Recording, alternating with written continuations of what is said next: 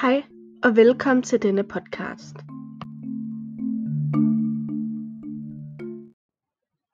Jeg vil nu tage dig med en tur ud i historiens verden. En tur, hvor den kolde krig stod på, delingen af Tyskland, Berlinproblemet og Berlinmuren og Cubakrisen. Intro til den kolde krig Efter 2. verdenskrig var der konflikt mellem de to supermagter USA og Rusland og deres allierede. Krigen blev kaldt den kolde krig, fordi at de to magter egentlig aldrig var i direkte krig med hinanden. Det var i stedet en væbnet konfrontation med hinanden. Selvom konflikten varede fra slutningen af 2. verdenskrig i 1945 til Berlinmurens fald i 1989. Under den kolde krig opstod der flere kriser og konflikter der kunne have ledt til en altafgørende og altødelæggende ødelæggende atomkrig, herunder opdelingen af Tyskland med Berlinmuren og Kubakrisen. Delingen af Tyskland Ved et møde i Potsdam i 1945 mellem USAs præsident Harry S.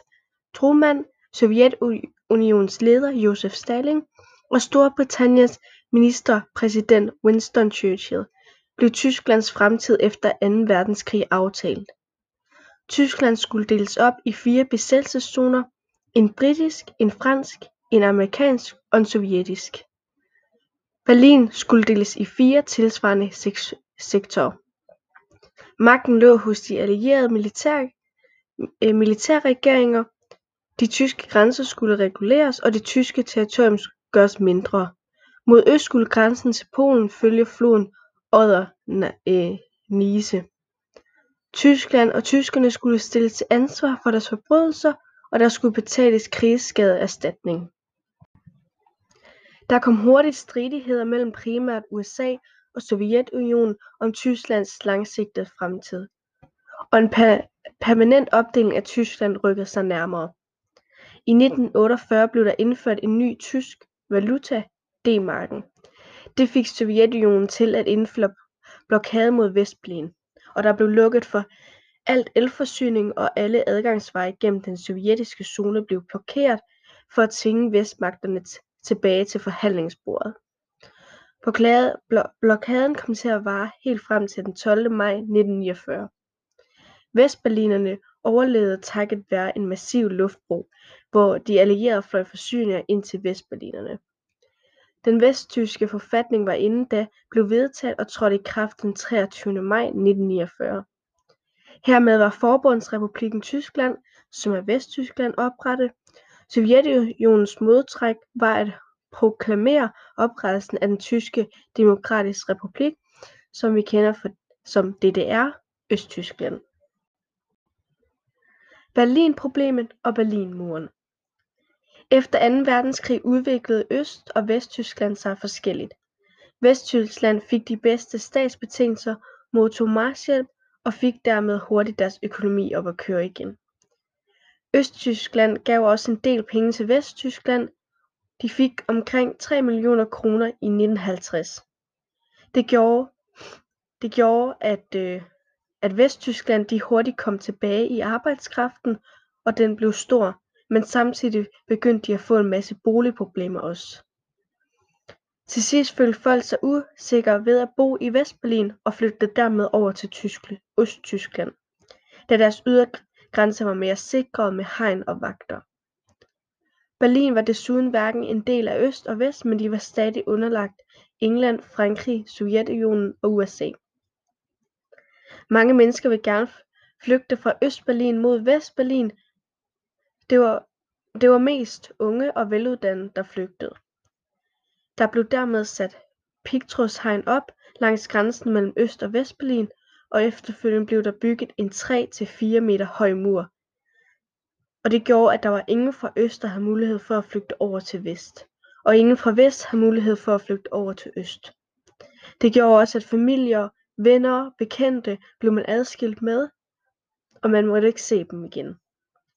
Den østlige del af Berlin kaldte muren for den antifascistiske beskyttelsesmur og erklærede at muren den var nødvendig for at standse folk for at flygte over på den anden side. I den vestlige del af Berlin blev muren fremstillet som værende en falliterklæring for det kommunistiske system. Cubakrisen Cuba var i 1950'erne et ferieparadis for amerikanerne. Cuba var styret af Batista som var en korrupt og uduelig diktator. Cubas vigtigste afgrøde var sukkerrør og sukker var deres vigtigste eksportartikel. Mange af virksomhederne og over halvdelen af jorden på Cuba var ejet af amerikanerne. I 1956 startede Fidel Castro, en ung jurist, en lille krig mod Batista, hvis styre gik i opløsning i januar 1959, hvor Castro så overtog magten. USA var ikke særlig stor fan af Batista, så de tog glædeligt imod den unge Castro. Men Castro han havde planer om at nationalisere noget af det amerikanske ejendom på Cuba, så skiftede USA hurtigt mening omkring Castro, og de besluttede sig for at boykotte Cuba. Ved at USA boykottede Cuba betød det at den cubanske sukkerimport til USA blev forbudt. Og det var et økonomisk problem for Cuba, så Castro han gik til den russiske leder Khrusjtjov som modtog Castro med åbne arme. Russerne købte alt kubanske sukker og til gengæld fik de et beskyttet militærareal beliggende i fjendtligt territorium. Altså det blev midt i USAs Latina amerikanske baghave uden selv at de skulle røre en finger.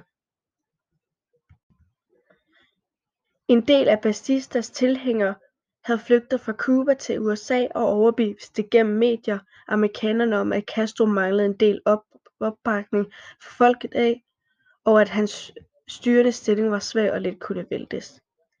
I 1961 var John F. Kennedy blevet øh, præsident i USA og i april vendte omkring 1500 eksilcubanere som der så er tidligere øhm, øh, cubanere tilbage til USA og gik i land i Svingebugten men blev hurtigt nedkæmpet. I 1962 bekræftede nogle amerikanske øh, eksperter at russerne var i færd med at opsætte raketter på Cuba. Det havde de øh, set via en spionfly.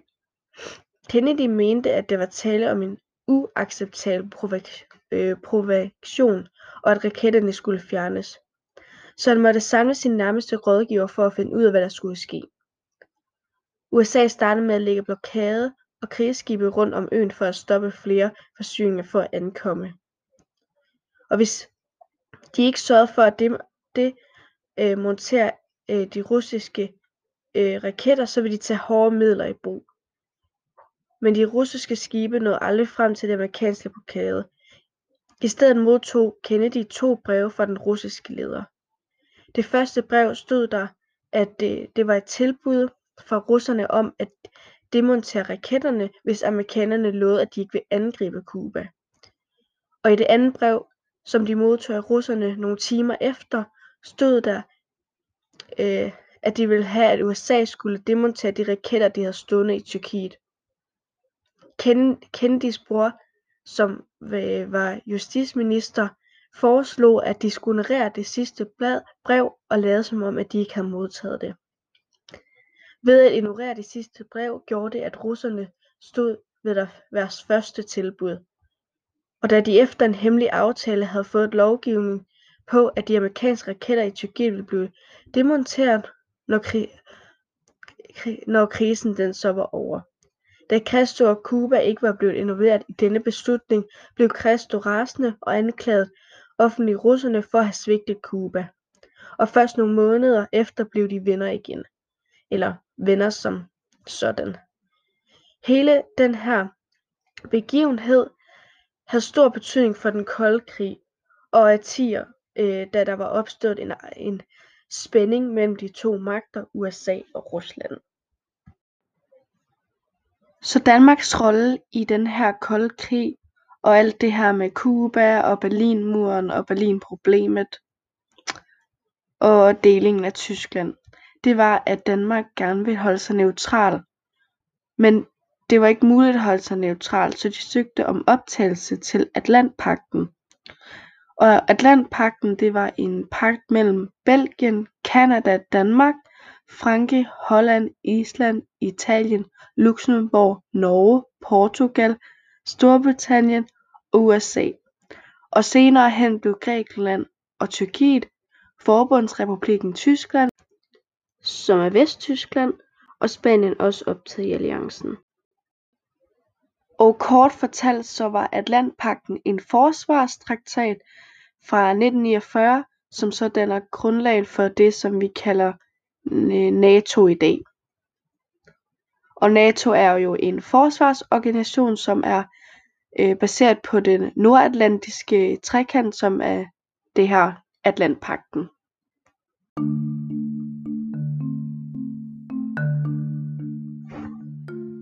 mange tak fordi du gad at lytte med og jeg håber du har synes det er spændende. På gensyn.